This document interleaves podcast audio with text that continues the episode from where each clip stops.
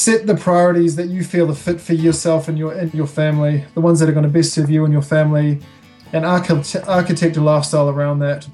Um, so once they're really and, and have a life purpose, you know that's something you, you'll you'll read when you if you read that Laurence Gonzales book, and that's something that's very deep in the survival literature of who makes it or who survives and who dies um, under stressful conditions. Is having a life purpose, having something that's greater than yourself. You know that's for me. That's me and my family creating a an environment that I can always look after them and protect them. You know that's my life purpose, and I think when people have a life purpose, uh, incredible things happen.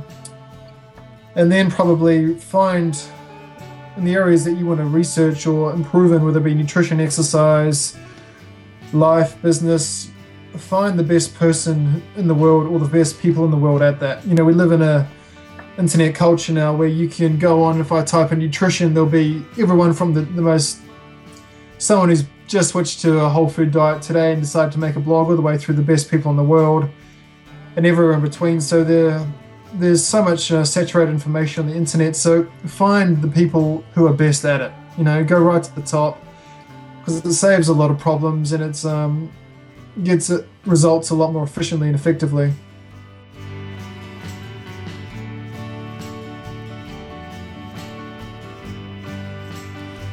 That was Ben Logan.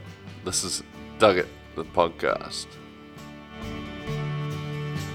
Welcome to Dug It your daily dose of vitamin D, O, U, and G to get you feeling tippity top and happy as me.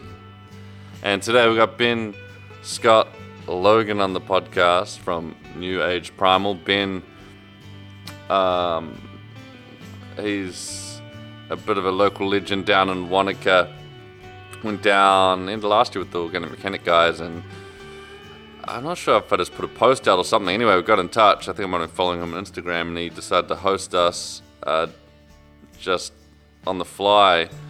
Uh, him and his beautiful partner, Belle Jones, who's a wonderful filmmaker and photographer.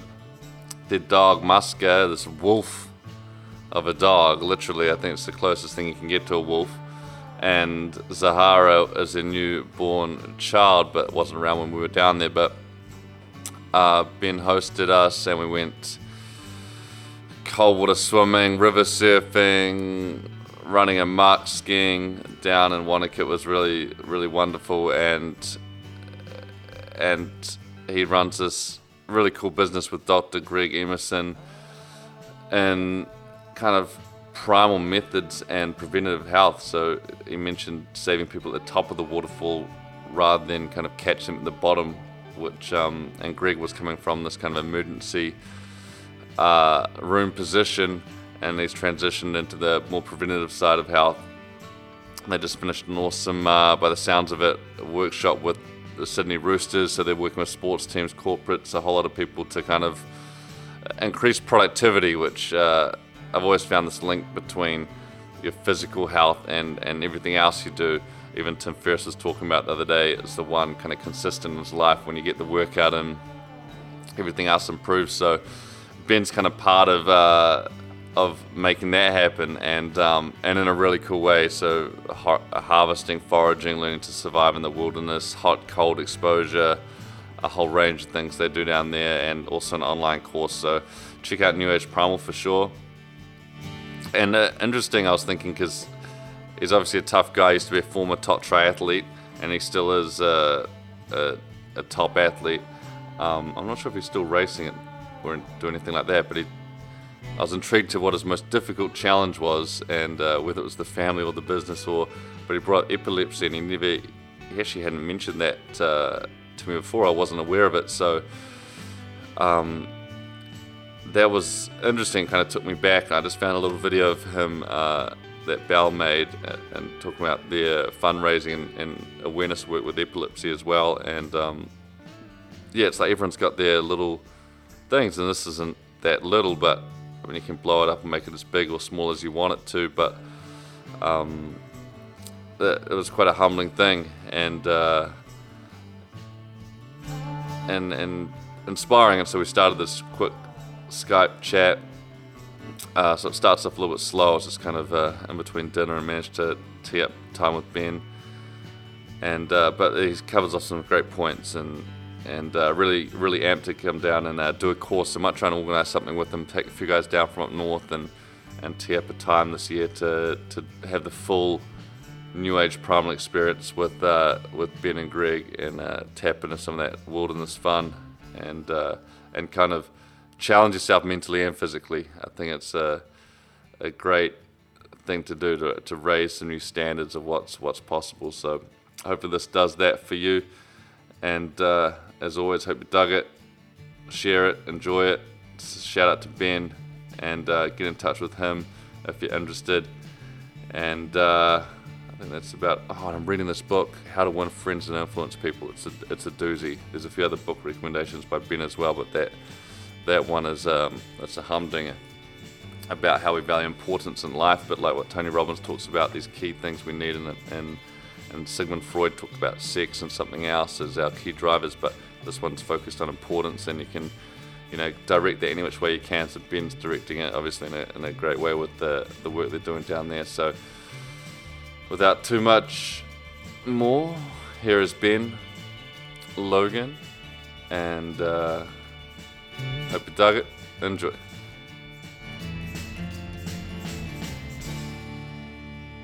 And how's the summer been? Um, good. Yeah, different. Uh, it's uh, weather-wise has been very average. Uh, no, it's been nice. It's just been very unsettled, very windy, quite a bit of rain, um, unseasonably cold temperatures at times. I think the whole country's had the same thing, but um, yeah, no, it's been good. I think most of the summer we are just sort of preparing for Belle. Yep. You don't really know when the baby's going to come, so you've just got to prepare. Um, and I guess with us living three hours away from the nearest hospital, three and a half hours away from the nearest hospital, you've got to get there quite quickly. So you've got to be reasonably prepared. Yeah, sure. Uh, so I guess for me, yeah. So a lot of the time I've just been spent um, just getting ready, really. But it's been nice. Cool. And has it been a bit of a life? I guess it's a life change, but uh, you're saying it wasn't maybe as bad as as difficult as you thought, or? Yeah, well, you hear. I guess there's a very big spectrum of um, childbirth, but yeah, a very surreal experience. It's kind of just your days just blur into one. Basically, you're just looking after them and trying to continue with your normal things. But um, yeah, it's a real privilege, real treat. Cool, man. And how's the? I see. I see. Been doing some stuff with uh, Dot Demerson. With Greg. With Greg, yeah. Yeah, well, he's he's who I started um, New Age Primal with, basically. Cool. If we kick, uh, if we kick it off, what's the? You've been doing the New Age Primal, um, kind of. What do you call it? Workshops primarily? We do performance and survival courses for corporate sports teams and individuals. Cool. And what what got you originally? Because you were doing triathlon before this, um, right? And what kind of got you kicked into the the more primal uh, uh teaching side or coaching side? Um, that's a good question. Um, I guess you know, coming from a triathlon background, just the pursuit of performance, um, seeing where the body can go. I, I thrash the triathlon side of it, but there's, you know, there's work. Uh, lost you again. Yeah, you know, what are our goals? What are our in here in life, which are wants to survive? And I guess the two go hand in hand. You can't have one with the other without the other. So just exploring that. Um, and using as a benchmark to do what I love doing and help others uh, incorporate those skills into their life. Cool, man. And um, and what, what how did Greg Greg get involved? I met Greg down in Wanaka about two and a half years ago, actually, just um, by coincidence. I'd followed some of his work and asked if he wanted to come out. Um, I think I was going pine polishing, pine polishing, pine pollen foraging that that day. Asked if he wanted to come, and we just we just hit it off really well uh, formed a good friendship and pitched the pitched the idea to him. Um, and he's very similar minded as well. He's sort of a yeah, we, we, we bounce off each other, each other very well, which is nice. So uh, he jumped on it and just uh, been going ever since. So he was right into the foraging and kind of uh, more holistic medicine side from the get go. Um, not really. No, he trained as an emergency physician, originally from Nelson. Uh, moved to Australia. He worked as a senior dive um, with uh, senior divers in the medical uh, side of things.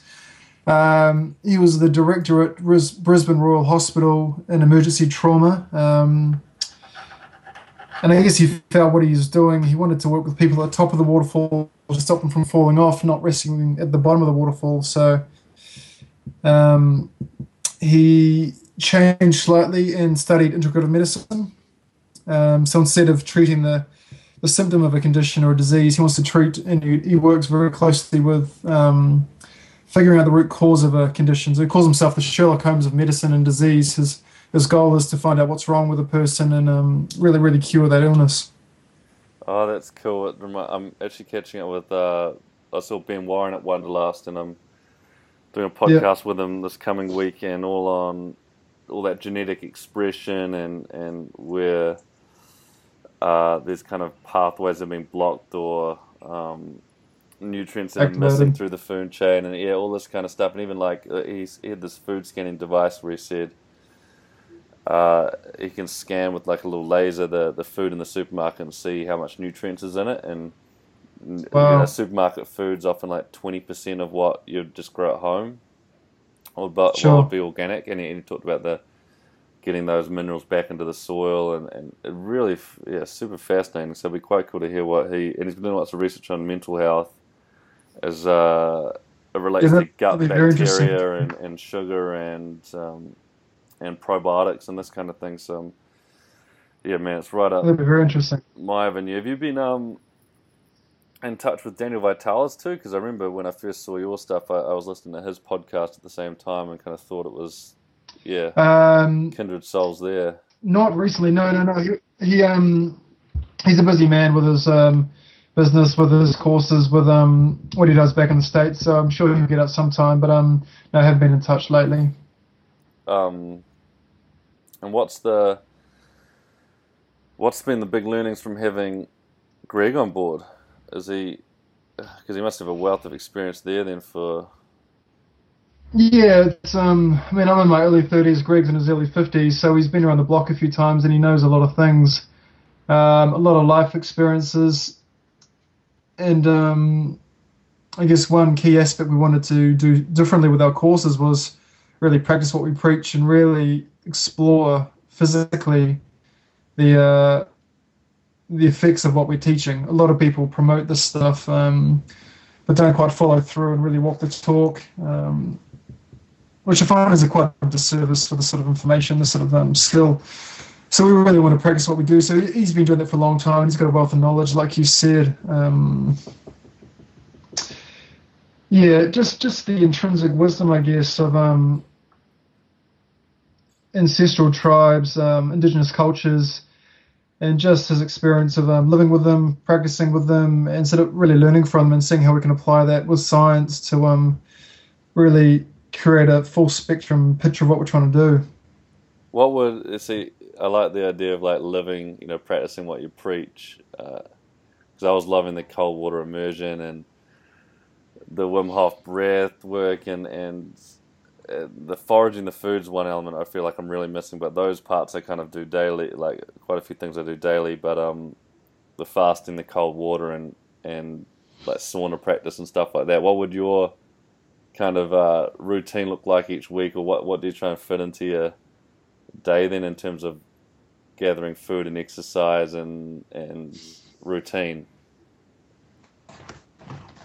Routine has been slightly hard the last uh, three weeks. Um, yeah, um, I, I, like having a routine. It's it's it's not always a positive thing. I think it's I think it'd be good to be flexible with your habits, your chores, things you you need in your life.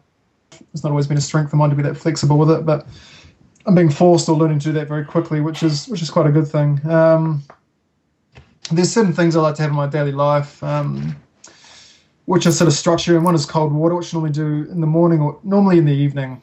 Uh, if I can do two, I'll do, I will.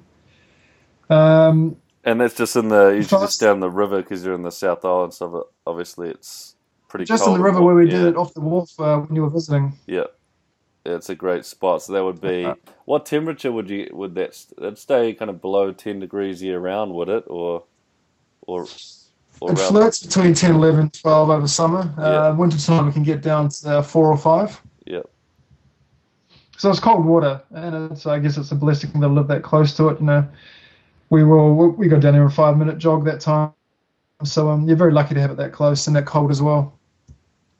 sure. Um, yeah, so, so cold water is a big one for me. Exercise as well. I haven't been doing it the last couple of weeks, as I mentioned, but um, only trying to get a couple of sessions in. I try and structure my day so instead of doing one workout per day or three times a week, I try and do three or four smaller ones per day. yeah. What, what what what does that kind Yeah. of look like? Anything in particular, or you just uh, throw in whatever you're feeling? Um, I normally put a good walk in there with the dog, Alaska Malamute Masker. He likes to walk a lot, so I get him out for a long hour walk. Um, I enjoy boxing. I've got a good boxing bag downstairs, so I thrash that for 30 minutes, then do something else, um, perhaps a weight session. And we've um, we've been swimming quite a bit in the river as well, so perhaps a, a, weight session, then a swim in the evening. Nice, brother. That's uh, yeah, getting the outdoors. and um, and sort of incorporate that with meal timings, intermittent fasting as well. They're, they're sort of the main three or four ones I try and keep a regular basis throughout my daily um, routine and through my week as well. And what about the what what kind of food are you foraging on at the moment? There's a lot of fruit out at the moment. It's a, it's a we live in a very abundant area, as I'm sure you saw. Um, wintertime's pretty scarce. Spring's pretty scarce. Um, there's a lot of uh, a lot of stone fruits been out lately. Uh, apples are starting to come in. Berries are starting to kick in. A lot of herbs starting to kick in as well. Wild plants, wild herbs, which have been nice. Rose hips are about four weeks away, so that'll be exciting. Um, What do you generally have? Rose? yeah, that's about it. Just a lot of fruit and berries at the moment. I've heard a lot of good things about rose hip, but I don't know a lot about it. What, how do you have It's that? extremely good for immune support through its vitamin C. It's a very resilient plant as well. I mean, most most of the plants around here don't get they live in very harsh conditions, so they build a very good resilience. Which um, there's some big research coming out at the moment, which is going to I think be very big in the next sort of two or three years, which will back a lot of that up. Because how would you know? Do you often have teas, or will you have your herbs with food, or how, do you like to kind of consume that stuff? Rose hips are normally just eat. Uh, the other herbs are normally sort of um, heat to a temperature that's appropriate for them, or the best extraction from the medicine, I guess. Um, so you normally, normally it's eating or cooking or boiling, uh, steeping. So I just had this like team master staying with me, and the the power of having these these old trees and the nutrients they get from right down the earth, and then like Yep. not having the water, you know, having the water just below boiling and stuff is quite quite fascinating. Well, like you said with that um, Ben Warren and his little special machine, if uh, people aren't getting the nutrients they need through supermarket food, and that's all they have the ability to get, whether it be financially or they just don't have organic or wild foods, um, herbal teas and herbalism is a great way to get that um those nutrients in one's diet. Yeah, what what what? Because what would you say is missing in in the general diet of, of people you come across, or what what do you kind of preach food wise for people to start to incorporate? If they if they're working a job and they kind of don't have this time to maybe maybe do what you do, or what someone with a bit more time might might do, how would they get some of that wild food potentially into their diet? Uh, herbalism, herbalism is a very good way. Uh, through tinctures, through teas, everyone has a hot drink, whether it be coffee or tea, so you can either swap out your Earl Grey or your coffee and perhaps put a slightly more um, medicinal tea in there. Uh, tinctures are a very good way. What- Tinctures are a very good way as well to get that medicine in. Very easy, very economical. Um, but like you said, everyone's got a different um, work life, family life, um, things they're busy with, and I guess the aim of the game here is for incredible health and a big part of what we do is really trying to create a, a strategy for people to implement these things into their life and how they actually go about doing that. Like you said, if they're that busy, chances are without the good information and knowledge and strategies, um, those real vital aspects will be missed. Well, and what? Sorry, what's a tincture? Tincture is extracting uh, the medicine from herbs through alcohol. Okay, like. Uh, so you, you would have probably seen those uh, little droppers that you can take uh, herbs in. Yeah, I think I've got. What do I have at the moment? The is it the doTERRA or the the essences um, essential oil droppers. I've got quite a few of those at the moment, which I didn't realize they're edible. Yes, I mean essential oils you don't normally take as much, but um, you can extract the medicine or the properties of herbs or wild plants through um, a very high alcohol content and leave it there for a period of time and it extracts it basically. Yeah. So it's um yeah if you know how to do it it's a very efficient way to um, make the most of those wild plants and herbs. Cool. And what's uh, what does what does one of your courses look like at the moment? Because I see you do. What's that? What does what does your average kind of course? What was that again, like? sorry? What does a course look like in terms of itinerary?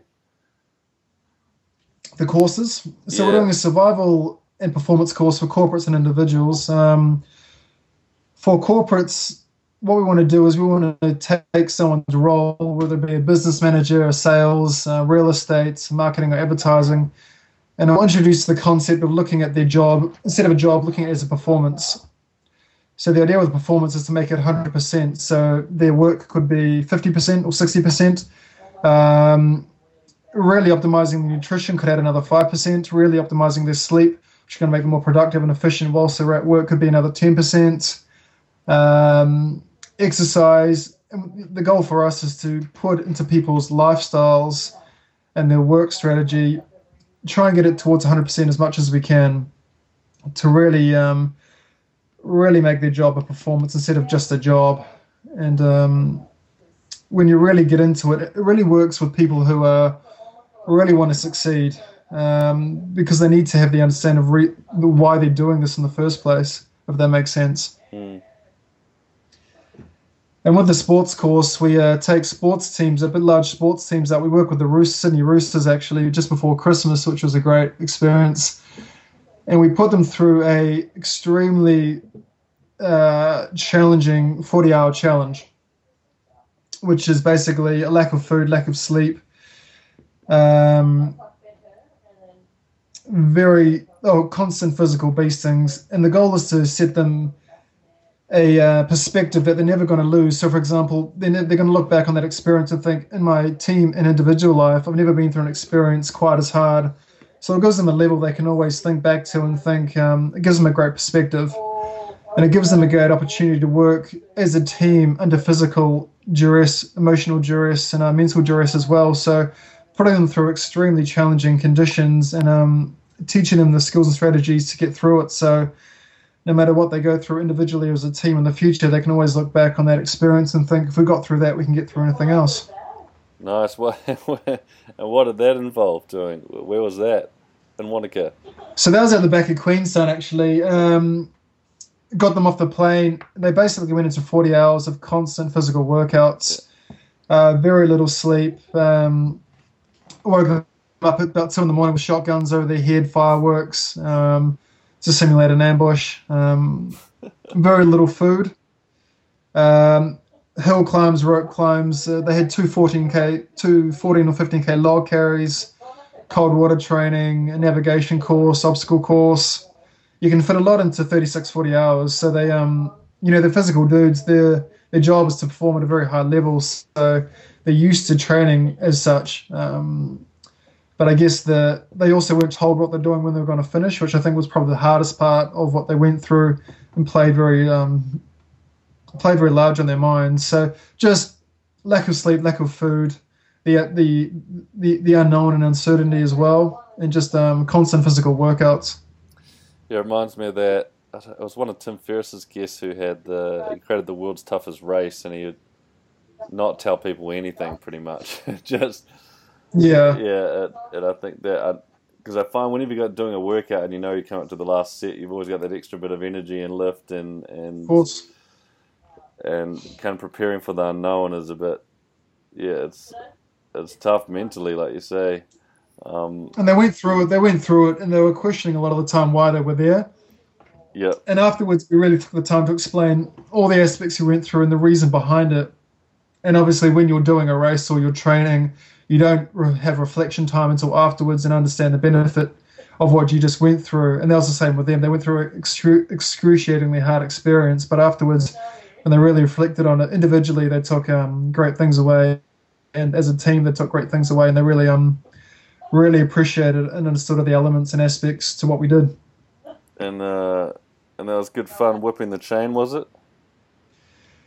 It was whipping the chain with a with, with a purpose. You know, anyone can say um, go to a 25k pack march, but um, you know, I, I did 90% of it with them. Which you know, I want to I want to be able to practice what I preach and show them that we do live that lifestyle and really do um, really can toe the line with them. So I, I did pretty much all of it with them, but it was, it was yeah, it was whipping with a purpose. Everything had a reason behind it. Cool. I like that piece you done, kind of talked about sleep before. Have you got um, what are the, some of the things you kind of uh, picked up in terms of being efficient with the sleep? Because I saw Arianna Huffington just came out with a well, a few months, maybe a few months back or a year ago, maybe longer actually, but it was quite recent anyway that her she didn't realize the importance of sleep and brought this big book out and was trying to that was like her life message now was the the value of sleep, and that's probably one thing that kind of gets looked past, and uh, and I know people often talk about it as like a badge of toughness, almost the the ability to go without sleep.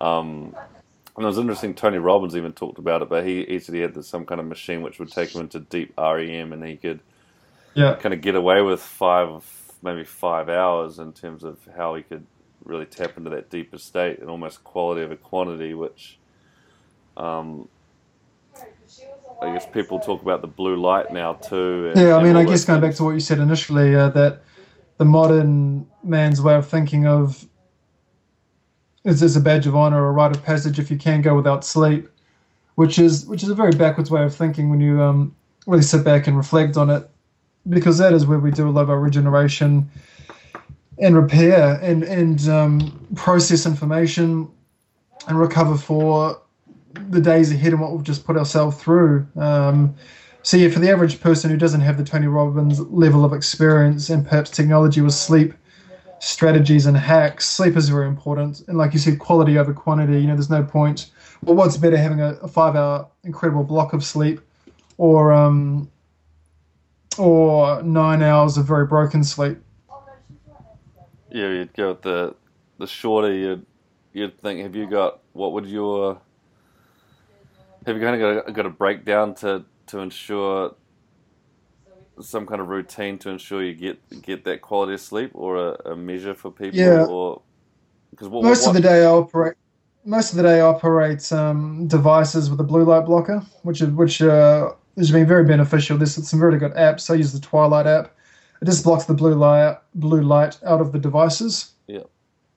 Which really does um, mess up with your sleep cycles and patterns. Um, I try and um, also with timings for workouts, uh, eatings. I don't try and do too much of an intense workout too close to sleep. I'm just too jacked. Likewise with food, making sure I give them know what I eat and also timing with meal before sleep. And um, just giving myself time to unwind, which again isn't hasn't always been a strength of mine, but I do see the purpose in it. And when I really do practice it, um, I see incredible benefits. But just not getting too jacked up before you go to sleep, giving yourself that time to really unwind. Different things work for different people. I normally take the dog for a walk, sit on the deck and watch the sunset or um, the stars. Some people enjoy reading. I don't enjoy reading that much. I don't do it. But um, just something personally that really doesn't wind you. So when you go to bed, you're not going from doing an email to trying to get to sleep. Yeah, it's interesting. Ja, is it Jairek Robbins, Tony Robbins' son? He was saying he got brought in to deal with the paratrooper medics, and apparently they're just amazing athletes and, and medics or doctors. but the one piece he could uh, work with them on, he saw was their uh, ability to switch off before sleep or with family, and they all so they he kind of created routines or they figured it out themselves, like what worked for each of them to to turn off when they got home. And um, there's some Yeah. quite interesting patterns. Like even one he talked about just going through like a gratitude practice of your family before you got to see your family, so you were appreciating them and all the moments you had with them.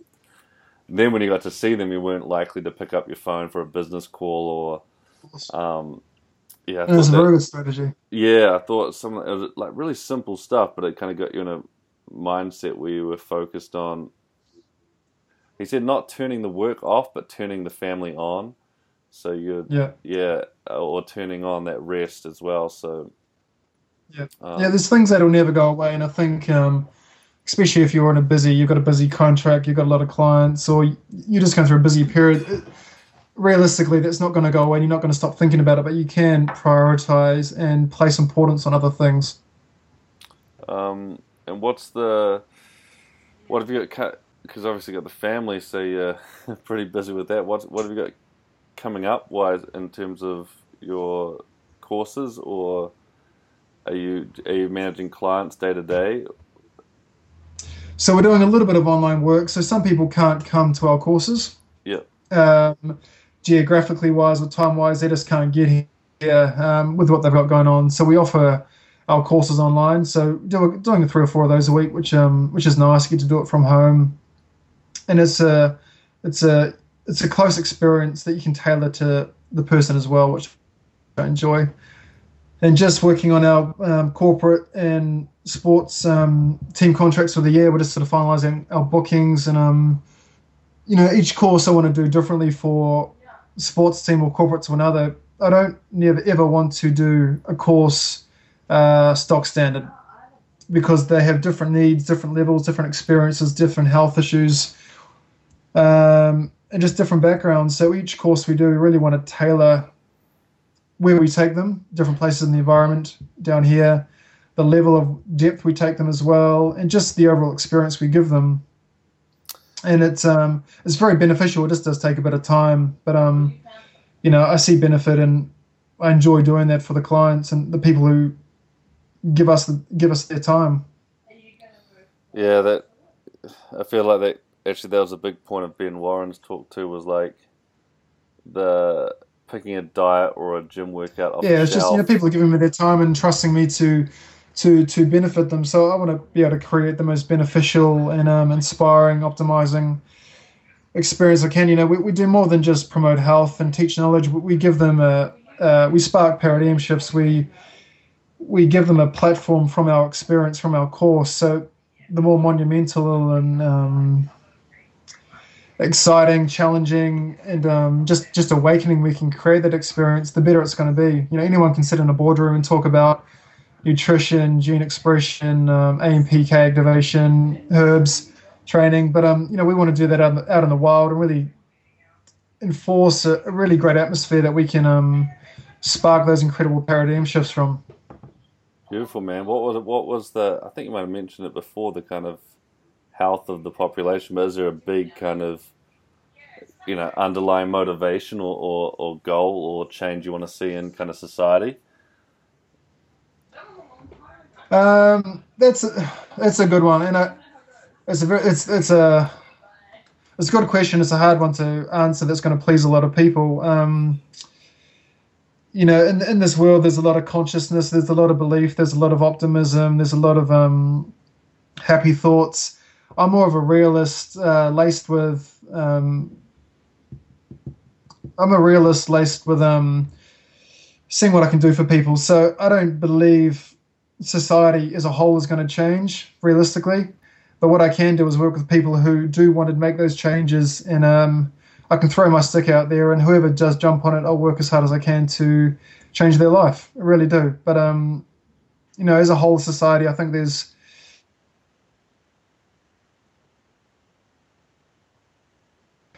um, the way society travels. I just lost you there after you said whole society. I said, uh, I think I was saying, as a whole society, I think there's powers to be which are going to shape the direction of um, how everyone travels. But like I said, I am going to chuck a branch or a fishing line out there, and whoever does want to jump on, I'll be ready to um, give them the work we do. Nice, brother. And what? So again, we're, we're trying to we're trying to focus on um, quality over quantity. You know, I can't, I don't, I can't realistically and don't want to change the world. I just want to work with the people who um, are interested in the work we do, and more importantly, want to make changes within themselves.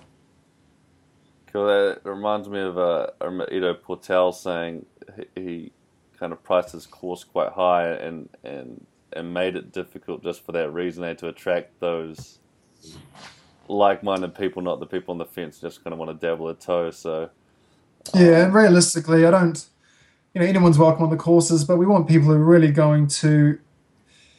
The reason most people fail with this is because it's hard work. Uh, to make last, lifelong changes uh, across all spectrums that create incredible health and performance, you know, it's it's hard work. It's not it's not a pill you can take. It's not a two hour lecture you can take. It really is a lifelong changes. That is very hard work to do.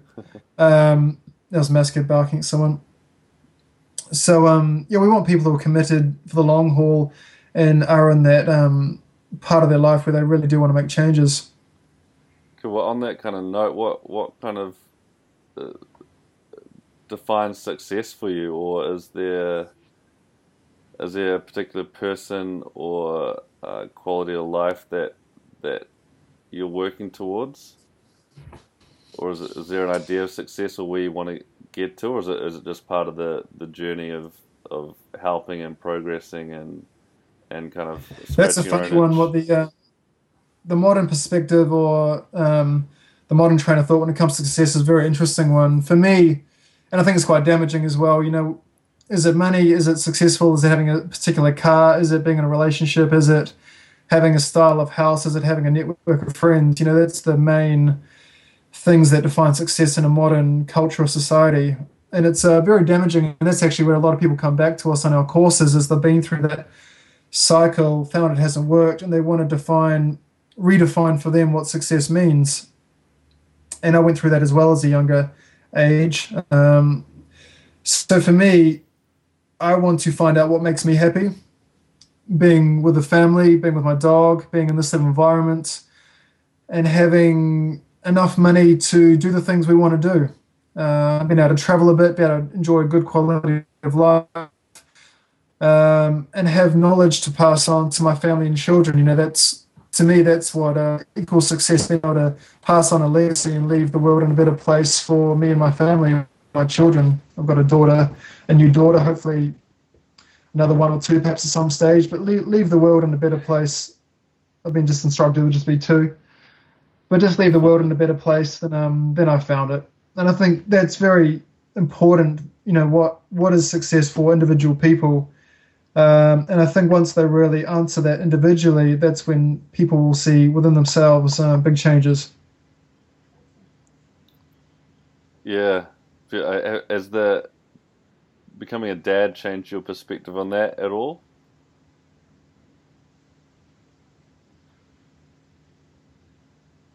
Did you, sorry, did you get that? Have um, has becoming a, a a dad father has that changed your perspective on on that? Absolutely. I mean, I think is all. Um, I don't want to say conscious men, but men who are really in tune with themselves, what they enjoy, what they love, and really respect themselves, their family, and others. You know, we, have always, um, and I guess you're the same, and the other organic, organic boys, and, and everyone else in that sort of a picture. You know, we we respect ourselves, we respect others, and we're sort of in tune with what it'd be like to be a father or have a family. And it's something I've wanted for a long time, and I've I've had some very close friends uh, have young families as well. So I've been able to take part of the journey without being fully immersed in it. But um, yeah, having that responsibility, that love that you don't really feel until you do have a child, your first child or any child. Um, it's a very surreal experience, very grounding, very humbling, I guess, and just um, it puts things.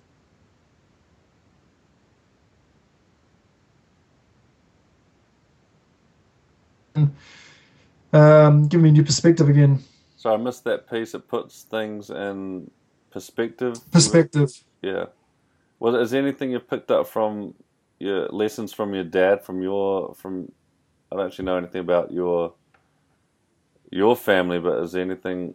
Well, what was what was your background growing up, or what where was your family based, or what was that life like? We had a, we had a, we had a nice growing up. Um, single mum with four children. I'm the oldest of four. I had um, two brothers and a sister. So single mum, with four kids. Obviously, was going to be quite challenging. Um, and it was hard in ways, but also it taught us great things in ways as well. You know, we learned to be very self-reliant, very resilient, um, had to communicate very well, and just just had to work as a unit extremely well to um to survive and make, and make do. Um, but you know, out of good things bring positive things. Out of bad things can also bring positive things as well. Yeah. What? What? If you don't mind me asking, where did did you know your dad?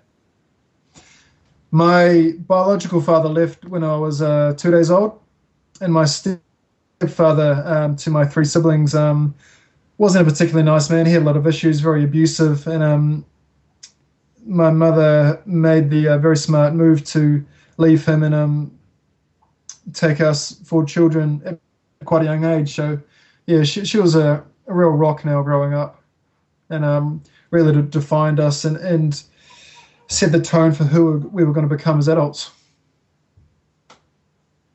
Yeah, because I think just how powerful your childhood is in shaping who you are and what your values, and I guess there must be some um, resilience there to be or is it was there a, need to find like a, a, father figure in your in your life, or, or try and be that for someone else? Do you feel do you feel that, or was it? I think every young brother. I think every young child or boy growing up without a father figure is always going to um, reach out for one. I think that that's probably a very um, ancestral want or desire to have a father figure. I think it's very natural, and um, I think without it can be quite damaging to someone's development. Um, I was lucky enough to have some of those men in my life, which really did set an incredible example. Incredibly good friend of mine who lives out at Piha, who taught me how to surf. I stayed with him for many years of my own growing up. Taught me a lot.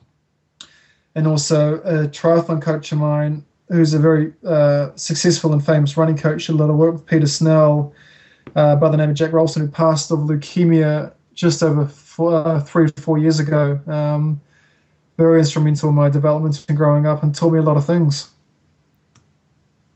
Yeah, uh, so I interviewed Jake Miller the other day, and his dad died in a skydiving accident when he was yeah pretty young too. But he'd he'd really kind of taken the good, what good there is out of it, and and, and didn't kind of dwell on the past. And but he kind of he'd found um, Eric Watson and certain successful business people to kind of, I guess, mentor him as well, and was kind of really hungry like that, which is sounds like you were you were the same. And, and how do you how do you transition to that triathlon um, world from from school or from what you were doing? Say again, missed that part. How how do you transition into triathlon? Um, was that always a a hobby or a sport? Not at all. I was um, I think uh, genetically I was you know I, I had fit strong parents. Uh, my mother was a very um, good successful athlete when she was younger, and I believe my father was as well. Even though I didn't get to meet him, I think he was very athletic. Um, so I think genetically I had a strong um, gene pool to do well in sports, especially endurance sports. Um, long arms, big feet, and just a decent build meant I was always going to be a decent runner. And I started a local running group, and one of the coaches there suggested I do triathlon. Um, you know, I was a hungry kid with a bit of anger um, from his past who found solitude in racing triathlons and uh, made me feel good. So yeah, that, I guess that was my starting point of just um, releasing anger. I guess admitting it a lot of years later and just uh, finding something I was naturally quite good at, which helped. And just went through the um, you know the ranks of being a junior athlete transitioned to elite athlete racing overseas with the New Zealand team. I wish um, a lot of parts of me wish I could go back in time because I made a lot of mistakes um, in younger days as a triathlete. But I guess again, taking good, the good from the bad, I, I don't think I would be in the position I am now, the knowledge I have now, or have the drive to work with the people that I can help now if I didn't make those mistakes when I was a younger athlete. Yeah, what would uh, if you had advice for your twenty or eighteen year old self? What what do you think it, it would have been? Um, the mistakes. Or just just in terms of if you're going to coach yourself or give yourself a bit of advice back then when you were just leaving yep. school or transitioning into that maybe adulthood or, or that triathlon world or um, was there anything that's that kind of resonates now that you wish you had known maybe? Yeah yeah. Here or not if i go through them all. Um, finding someone you trust and really sticking with them you know as a developing athlete you're always trying to jump from one branch to another learn new information um, as quickly as you can. I think it's very important to be able to place trust in someone and really, really trust what they are, the intentions they have for you in terms of their knowledge and your performance um, are at their best. Also, just seeking out the best information and getting away. You know, growing up, I was raised in the very old school mentality of more training is better. Um, I had very poor nutrition, very poor recovery, but I was I was training at the age of 17 and 18, just turning 18, I was training 40. my biggest training week was 43 hours. Um, that's of active training. That's not including recovery. So you put recovery gym in there. That's about 50, 60 hours. That's more than that's more than most elite triathletes do now, and it caused a lot of damage for me. But you know, I was training with people and in a group that more more was better, and um, I went along with it. So I guess just um, finding the best information and also just working with athletes individually, finding out what, what makes them thrive, what really atrophies them, their background, and really taking that into account, creating a, a training program for them. If, you, if you're having a training squad and you have 15 young men in there, young boys in there, each one's going to come from a different background. And as, as a result of that, have different needs and different um, just have different needs, different inputs that make them thrive, really bring out the best performance in them. So I really guess uh, getting to know your athletes um, on a deep level, not just from a, a, sports physiology level. And that would have been your advice to to when you were younger was maybe find what more recovery and more what worked for for you. It, do you think? Far less, far less training, um, far better nutrition, and um, far better recovery.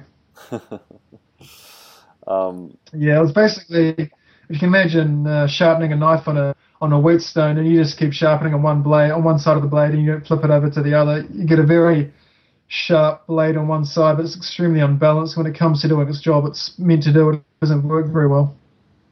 Yeah, sure. Yeah, the the recovery is yeah, it's so important, and um, and and obviously that's some pretty tough training, and the courses you do are pretty tough. But is there what what do you find most challenging in your life, or what's something you've done that that's really kind of pushed you to the the edge? Um, that's a good question, actually. I guess um, that's a very good question. About four years ago, I developed epilepsy. Actually, um, got quite sick here in Wanaka. Developed epilepsy from some head injuries. They believe it was from when I was younger. I had quite a few frontal lobe head injuries when I was younger, and they think it um, evolved into epilepsy. So racing professionally as a triathlete, and epilepsy for me was brought on by stress, uh, emotional stress or physical stress. So training, just just emotions um, in my life, or large training volumes or blocks. Um, intensified or worse the condition of epilepsy. So I was basically resorted to wanting to race as an athlete and trying to race as an athlete, but um, having multiple seizures a week, um, even up to three or four a day, and just being resorted to not being able to do much and not really knowing what to do about it. You go through the modern medical system, and I was prescribed drugs which I didn't really decide to. I didn't feel was the best for me. For some people, it may be the best for for people with chronic conditions of epilepsy when they're having multiple seizures a day and they can't operate their normal life. Um, medication may be a good alternative for them to control it or mitigate it. But for me, I guess my my mindset, my perspective, and my knowledge in this. And also, as an athlete, you want to try and do things yourself. And also, coming from a survival background, you want to do things yourself and be thrifty and innovative. So, the last couple of years, I've been really working on um, just a test dummy for myself, working with my condition, um, working with different things, and trying to figure that out and see what um, what I can do to improve it. So there's a couple of key things I've been doing, particularly gene regula- regulation and nutrition as well, which have pretty much reversed the condition for the last eight nine months, seven to eight months actually. So for the last seven eight months, I've been uh, perfect, which has been great news, and um, hopefully one day when it's um, a bit more tested, could perhaps pass that information on to others to help improve their condition. Uh, well, it's um,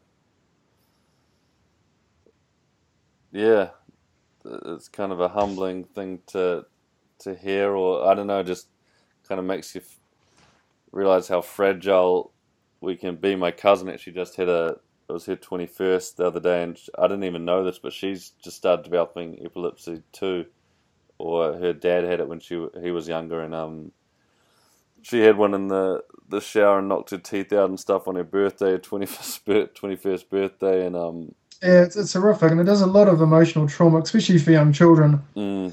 Who are at school, and just the understanding of um, illnesses and how they affect different people isn't taught for young children or young kids, and it's um, I think the psychological and emotional trauma it can cause is actually worse than the physical at times.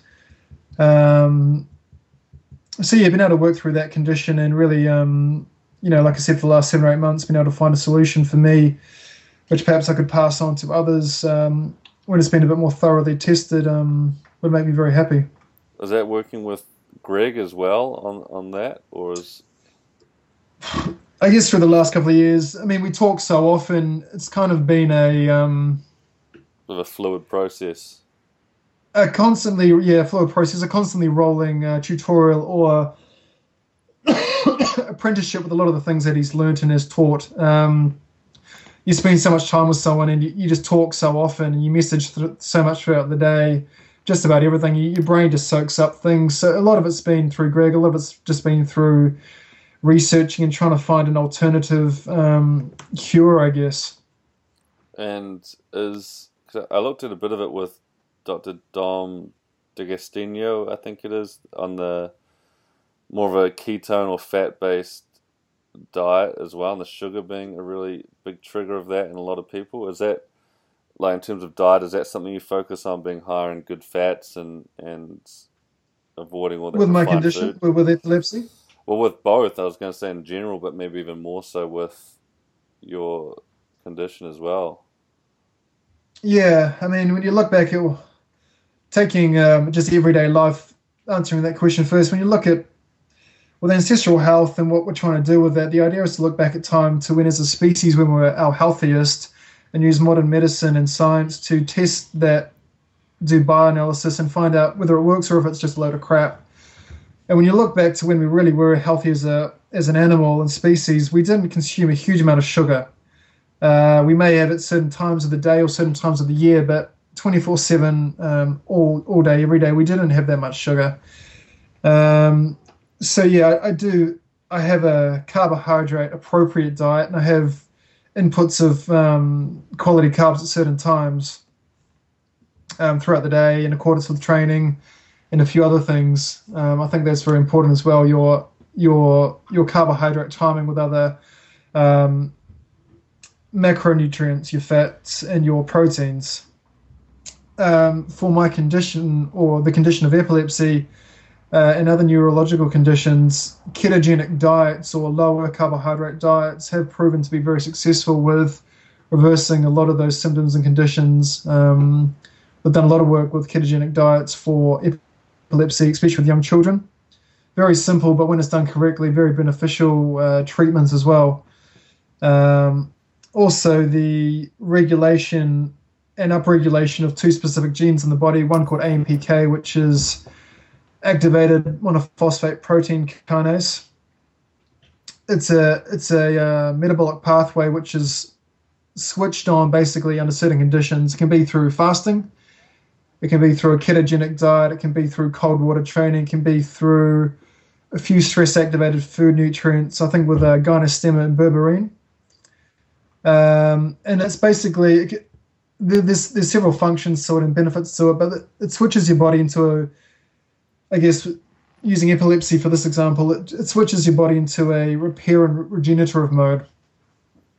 Yeah. And that's something I've been really trying to work hard on, uh, trying to upregulate that specific gene and downregulate the mTOR, which is the mammalian target of rapamycin gene, um, which is a really accelerated growth gene, basically. Okay, so that, yeah, that promotion of recovery is that linked to growth factor as well, the M mTOR? Yes. Yeah. Um, uh, yes and no. You, well, I mean, if, for example, if you do if you do a very intense workout on a fasted state, your body um, is going to have a very high level of testosterone and growth hormones um, injected or released through the body. Um, you can also enhance mTOR with exercise and nutrition as well, having a an AMPK as well. Actually, um, having a high carbohydrate meal and protein meal actually um, associated with training. So, so I mean, if you do fast and do an intense workout, you are going to get a testosterone and growth hormone release, whether or not you do eat. Um, but you can you can enhance it with nutrition as well. So what? And if people or upregulate it with nutrition. If people if people are working out too or doing something strenuous, is there any one thing you recommend? Kind of getting into your diet after after a workout or before a workout, or do you like to work out on no food or um, or mix it up. So I normally, I normally each day I normally do. Well, I mean, I don't normally. I normally only eat one carbohydrate and fat meal per day. I normally have a eating block between. Uh, this week hasn't been that shit hot. Normally between four to five and seven o'clock. So I normally have a bloody big meal, all my entire days, um, calories and nutrition from between four and seven p.m if I'm doing multiple workouts, I'll add some protein in there. So there could be some eggs, a very good quality whey protein or pea protein. Um, if you're doing one workout a day, I think you can have your protein once a day or one big blast of protein. If you're doing multiple workouts, I think you can run into the damage of um, muscle breakdown, tissue breakdown without adequate protein throughout the day. But I think, I guess, you know, the, the amount of protein we need as well, I think is overshot. And I think um, if you're getting through Whole Foods, it's very hard to overdo. Um, so yeah, most of my days in a fasted state, and that's when I have a lot of my medicines from my herbs, my wild foods, um, and afternoons where I really go to town and pig out, or evenings is when I um, do a lot of my eating. Cool. And um, uh, uh has there any been like obviously you work really hard, but is has there been a piece of luck or like coincidence that is kind of got that you look back and you're like, well, that kind of guided me to this point, or you know, is it meeting someone like Greg, or is it is it kind of thinking that not having a father might be a blessing in disguise, or is it meeting your wife and having a? Is there one piece of luck or or something you look back on and just think, well, I'm kind of that's helped shape me, and I haven't done anything for that. Um, in terms of my overall life, which is splayed into every aspect I do now, absolutely. I think my childhood um, had a huge part. I wouldn't be the person I am. You know, where everybody, yourself, everyone is, everyone out there, their expression of their environments and their overall information they're provided with throughout their life. Um, you have an experience and you adapt accordingly, or, or, a way that you see fit. So yeah, definitely. Um, I wouldn't be who I am now without the experiences throughout my life, without meeting my wife, having my child. Um, they're all moving to Wanaka, moving to this region from Auckland. Um, I guess the direction of our work, the hardest, one of the hardest parts, I think, when it comes to performance health and wellness in a modern world, is there's so many different trains of thought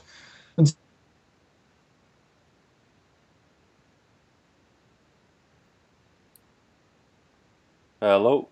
I think I lost.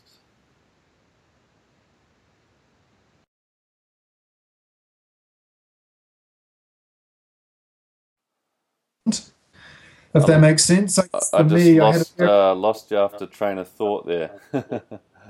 I think that's all they got up to. Okay. Cool. So I think, I think for me, um, I never really got caught into one of those groups. Um, I was always quite self-reliant with my with my thoughts and, and the way I formed them. Um, my favorite animal ever since growing up was a wolf. That's why I got my dog, Alaskan Malamute Muskie. He's the closest animal in New Zealand I can get to a wolf. I tried to get a wolf, but I'm not allowed them here.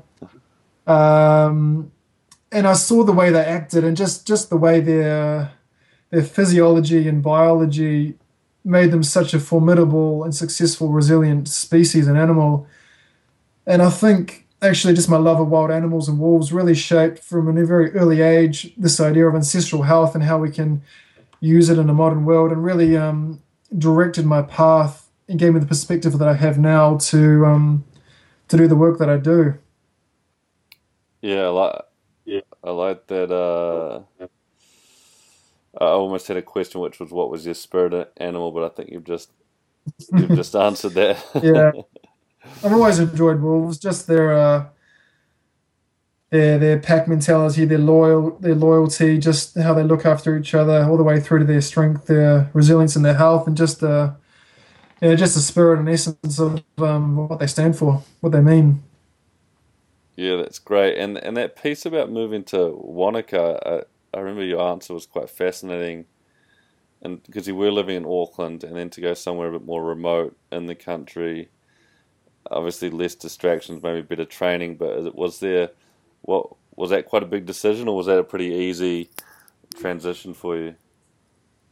It was a very easy transition, which I delayed for far too long. Um, I grew up in Auckland. I love the place. I love Piha. I love the beaches. I love the the nightlife, the things there are to do there, the options for activities. I really enjoy. Um, but there was just a calling I had for a long time. As a younger athlete, I came down for a couple of world champs and a few national championships in Queenstown and Wanaka, so I had an experience of the place and knew what it was like.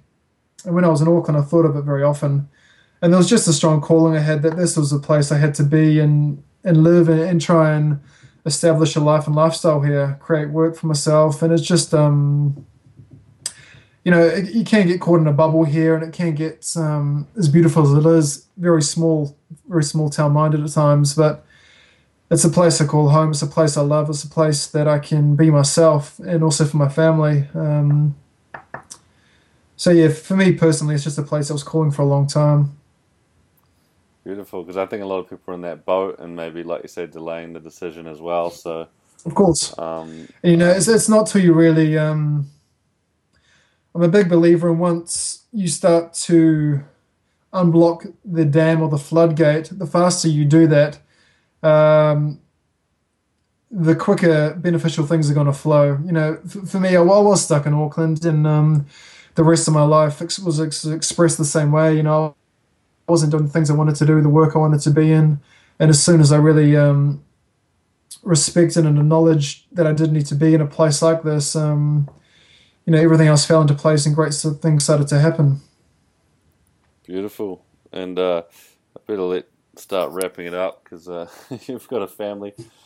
I've got dinner and um, but is uh, if if money wasn't an issue, would you be doing anything different? Do you think?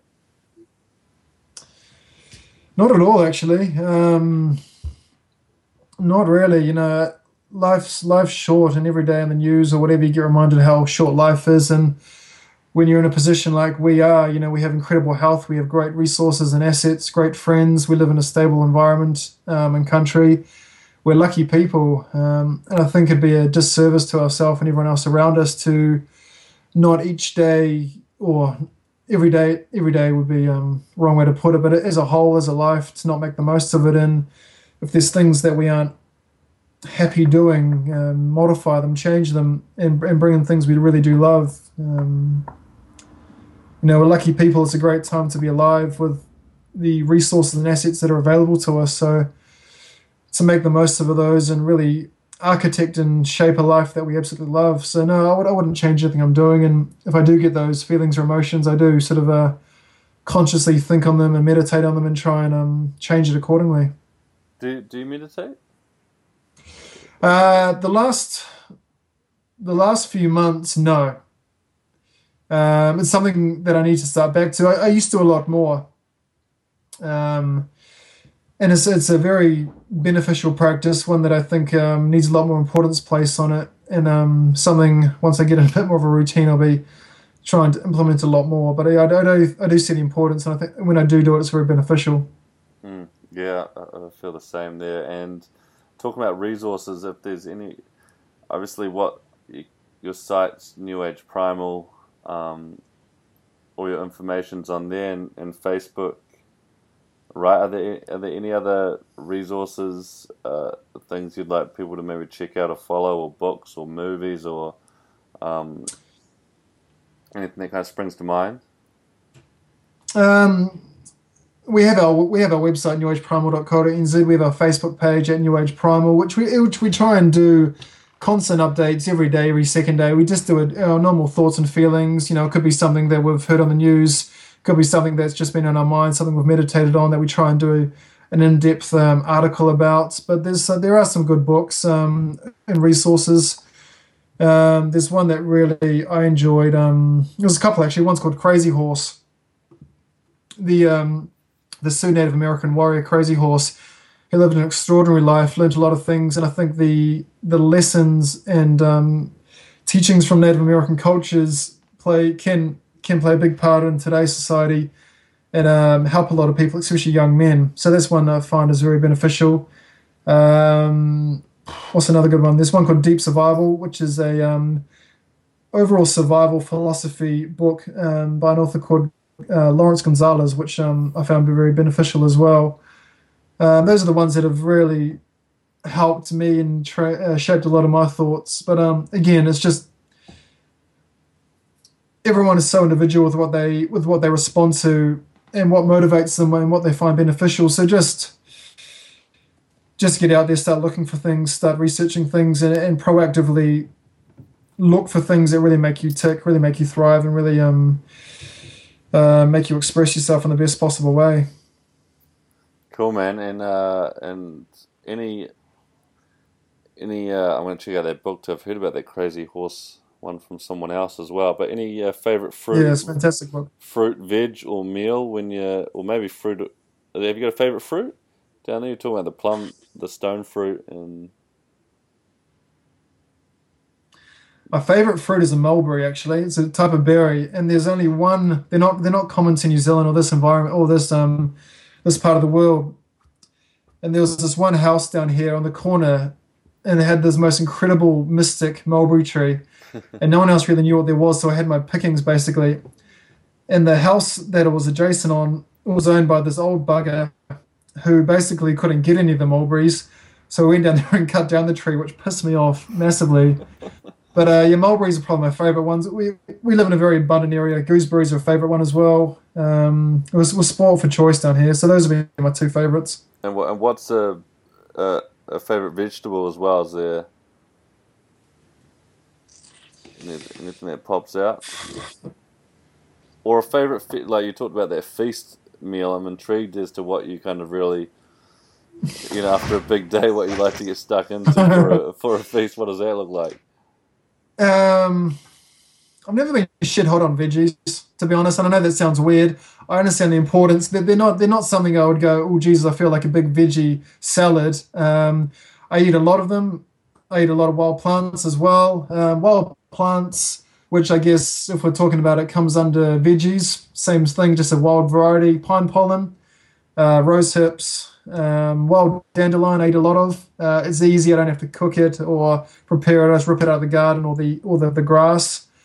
Um, I enjoy cucumbers. Again, veggies aren't something I really think. Oh wow, what's a what's a nice veggie salad I can make? I do eat a lot of them and understand the importance of them and promote a lot of them. Um, I eat a lot of wild game meats or organic meats where I know where they've been sourced from. Um, I eat meat. I, I, I think is a very important a component of one's lifestyle, um, if sourced ethically and um, as correctly and as humanely as possible. Um, yeah, that's basically it. Cool. And uh, if you had kind of a, a, a billboard or one kind of message for people, maybe it's to reconnect to to nature somehow, or or maybe it's just something completely off topic. Is is there anything that kind of comes to mind if you had one uh, big billboard down the middle of Queenstown or something? Yeah, I don't really have the correct wording, and you're more of a marketing man than I am, so you can probably fill in the blanks. but set the priorities that you feel are fit for yourself and your and your family, the ones that are going to best serve you and your family, and architect, architect a lifestyle around that. Um, so once they're really and, and have a life purpose, you know that's something you, you'll you'll read when you if you read that Laurence Gonzales book, and that's something that's very deep in the survival literature of who makes it or who survives and who dies um, under stressful conditions. Is having a life purpose, having something that's greater than yourself. You know that's for me. That's me and my family creating a an environment that I can always look after them and protect them. You know that's my life purpose, and I think when people have a life purpose, uh, incredible things happen. And then probably find in the areas that you want to research or improve in, whether it be nutrition, exercise, life, business, find the best person in the world or the best people in the world at that. You know, we live in a internet culture now where you can go on if I type in nutrition, there'll be everyone from the, the most someone who's just switched to a whole food diet today and decided to make a blog all the way through the best people in the world and everywhere in between. So there there's so much uh, saturated information on the internet. So find the people who are best at it. You know, go right to the top because it saves a lot of problems and it's um, gets it results a lot more efficiently and effectively. Oh, that's gr- yeah, that's great advice. That's exactly what I heard echoed at Tony Robbins' course too. Was to find the masters and yeah, save yourself ten years and and and yeah, do just that. Um, and yeah. then uh, it's wonderful. And the la- and actually, this I thought you'd be a good person to ask because I'm looking at kind of kitting out my van, so I've got everything that I need at at any one time just to kind of stay somewhere for a few days or camp on the beach in terms of water and campfire and tea and and and I'd imagine you've got some good, pretty good knives and and objects, but is there one kind of object or, or possession you have which you find super useful or that you, you treasure more than another? So if your house was going to burn down, you'd be like, well, it'd be great to have uh, this particular thing. Um, yeah, yeah, it's not going to help you out at all, but it may give you a different perspective on it. If your house gets burned down, you're pretty much stuffed. But if you do have the correct um, or if your van gets robbed and you're left out in the wilderness, you're basically stuffed. But one thing that is always going to make you survive is the um, your mindset and the strategies, survival information, and knowledge that you've accumulated for a lot of years and have actually practiced will get you out of Shit's Creek um, nine times out of ten. That is, uh, um, and again, I know that doesn't help at all. So I try and have a couple of things on me with at all times. I guess to make it specific for you, always having a good blade, a good knife, um, always having a way you can heat food, whether it be a lighter, a match, or a, um, a flint. You know, they never fail. Get a good one of those, a knife, a good flint. Um, something you can always purify water in, whether it be a life straw or just a container. The you know stainless steel pot that you can boil water. Um, and also, you know, just have knowledge on on food. You know, even the best preppers in the world will run out of food, but if you practice and have a good knowledge of um, wild foods in your local environment, you're always going to find something. Um, but you know, creating a survival plan is very specific for what you, for whatever you're going to need. You know, always a good pair of boots in the car, a good pair of shoes. You know, we live in an earthquake-prone environment, so um, I enjoy walking around in bare feet. But if there's a massive earthquake or disaster, try getting out of that in bare feet, running over grass and rubble. You're not going to get very far. Yeah, well, do you wear the Vibram? You, you, I remember you had a good boot supply, didn't you? You mentioned to me last time. I've got a good supply of minimalistic boots, but yeah, I do wear Vibrams in the summertime or very uh, minimalistic running shoes. Cool, man. I think that's uh, that's the prepare for the emergency and prepare and the mind being the best tools. A great great place to to wrap it up. And uh, absolutely, I love your work, and it was a pleasure to stay with you guys, and lovely to hear you and Belle are, are doing well, and and the little one just got an image of her before, but um. Yeah, no, I appreciate the kind so words and thank you for your time. Yeah, man. It's, it's, It'd be nice to have you all down here again sometime. it's super inspiring. Yeah. Um, I was just thinking it'd be great to bring a, a, crew down to do one of your courses or get you up here or. Um, Absolutely, whenever it fits great, in. That'd be a great thing to organise and, and have a chat about. So. Yeah, it'd be a real treat. Beautiful. Thanks for taking the time out, Ben. Well, hopefully that has you howling like a wolf. Woo! Why not, why not make some animal sounds now and again? That's uh, feels good. So thanks to Ben. Check him out, New Age Primal. I'll try and I want to get down to a course. Hopefully, you do too. Unleash the possibilities. Get those survival skills, physical, mental skills up to standard or beyond. What even you, you won't even know what's possible. Uh, it's the uh, the unknown, what we don't know that we don't know. That's what you could look forward to. So I'm excited to a course. Hopefully, you are too. And uh, again, show notes in the in the podcast page, and also that video of Ben with his um, little epilepsy awareness thing, which was cool. I'm reading this book, um, How to Win Friends and Influence People, real doozy. Check that out too, and the other books uh, that Ben mentioned, The Crazy Horse, one I'm keen to read. How to Win Friends and Influence People, though, that's a real game changer. It talks about importance, how we've kind of got these psychology needs that human beings do. Tony Robbins talks about the same kind of things in, uh, in terms of significance and connection and and Freud talked about it in terms of sex drive and wanting to be great.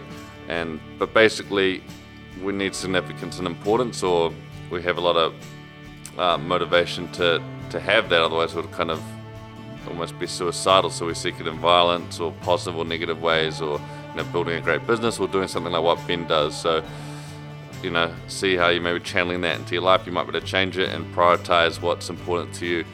Uh, there's a piece maybe it was a Tim Ferriss piece or Tony, no, Jairek Robbins, Tony Robbins' son, talking about going through your eye calendar and see what actually aligns up with your priorities. So if you're into spending time with your dog and your wife and doing outdoor activities, but none of that's in your schedule each week, then uh, maybe you need to reassess that. But uh, yeah, hopefully you took something out of it. Lots of love. Appreciate any feedback, comments, hugs on the street, random gifts of date smoothies, date smoothies, dates and smoothies maybe I've been eating dates. I need to go on some more dates too. That's good for you. And uh, thank you to Ben. Thank you to you. Much love. Share it with a friend. Other podcasts too. I need. I'm going to do a recommendation page. I've had a few requests around that. Other podcasts, films, movies. So we'll get those up for a starter. If you're looking for some extra ones outside of the Dugget, you can only have so much vitamin D apparently. Or can you? I don't know. I'm going to ask Ben Warren this week. I'll ask him that. Maybe there's too much Doug you can have in your life. But uh, doing Ben Warren this week, which is exciting. But also check out Tim Ferriss if you haven't already. Rich Roll's, a doozy. His one on Wu De, who was in town. I got my tea ceremony with Tian, who's one of Wu De's students this Monday. So that's a good one to come check out if you want a little taster before they're back in March. And uh, Seth Godin Startup School if you're new into business. Tony Robbins podcast is great. And rewilding on the on the um, kind of theme of the podcast with Ben, rewilding with Daniel Vitalis. A lot of this uh, kind of material and harvesting, foraging foods, uh, natural ways to work out, to have relationships, to have culture around tribes. Uh, really interested in this. This I guess is a resurgence of this as a maybe a response to technology and an industrial uh, kind of revolution culture. So trying to bring back some of those uh, inherent human values, which is really cool. So I think I'm going for a record for the longest outro ever. Long's not always the way to go though, but in this case it is. And thanks to Arthur Arbes again, beautiful music. I believe in greatness. Is this song off gold? Check it out. Do a donation. Buy it on SoundCloud. It'll get you dancing, rocking through the day. Yeah, that's all. Think less, experience more. Hope you dug it. And we'll speak, listen, talk, hug, do something together soon. Much love.